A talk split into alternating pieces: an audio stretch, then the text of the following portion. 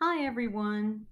I'm trying once again to get back in the saddle as far as podcasting goes for News Junkies Inc., an educational nonprofit that advocates for journalism and journalists.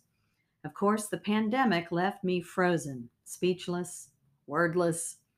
The idea of the podcast was to bring in experts and professionals in the news and media business to discuss briefly in an interview format geared toward high school students the state of journalism today, as well as its history and importance to American democracy.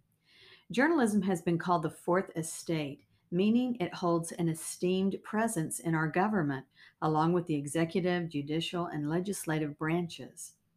Since I'm awaiting interviewees for our podcast, I'll jump in with a topic I'd like young adults to understand and appreciate editorials and editorial writing.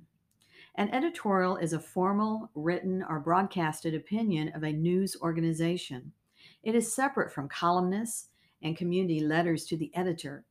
Editorials are not advertorials, usually written by a corporation with advertising and consumer purchase and confidence more in mind. A good editorial is written in third person, although an editorial board may write in second person using we and us and our. An editorial is short, two to four paragraphs, and is written to make a single point, supporting an issue or endorsing a candidate, for example, are opposing a position, usually a ballot proposition.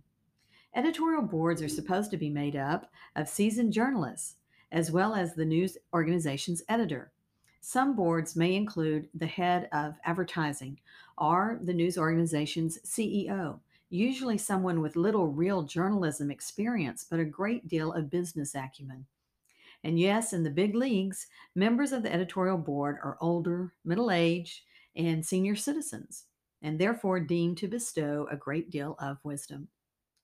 An editorial board meets daily or weekly, depending on publication, whether print or online, and discusses events from local to state, national, and international news.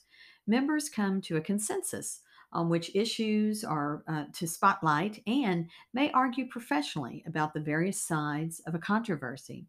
However, as an editorial board, they agree to publish a lone specific view.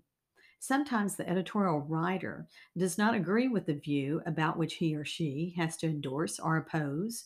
A really good editorial writer fully understands all sides and can write in a way that does not give readers an inkling to the writer's true feelings. Therefore, editorial writing is not about emotions, though sometimes the topics are, even hotly divisive.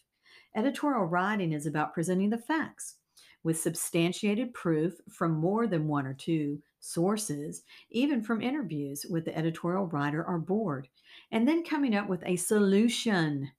Bickering and whining have no place in an editorial. Good editorials present facts and back them up are not intended to incite public outrage, though this can happen in the most controversial subject matter, even leading to mass cancellations. And most of all, the editorial should present a viable solution or set of solutions called options.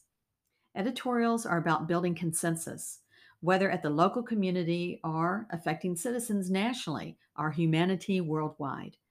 On rare occasions, a news organization's editorial board publishes an opinion that all reporters and business people know will be controversial, causing a divide. You're either with us or against us. That is most unfortunate. But it's also extremely brave, especially in the times in which we live, when editorial board members can be investigated online for home and family. The position of editorial board member and editorial writer is one of the great uh, is one of great esteem for a journalist, a crowning achievement for a career in the news business. The work has much in common with that of a judge. Words and positions are carefully crafted for clear understanding and also to bring about open communication. In a world where anyone can blog or quickly tweet a quip, thoughtless or downright stupid, where mudslinging is the point of so much on social media.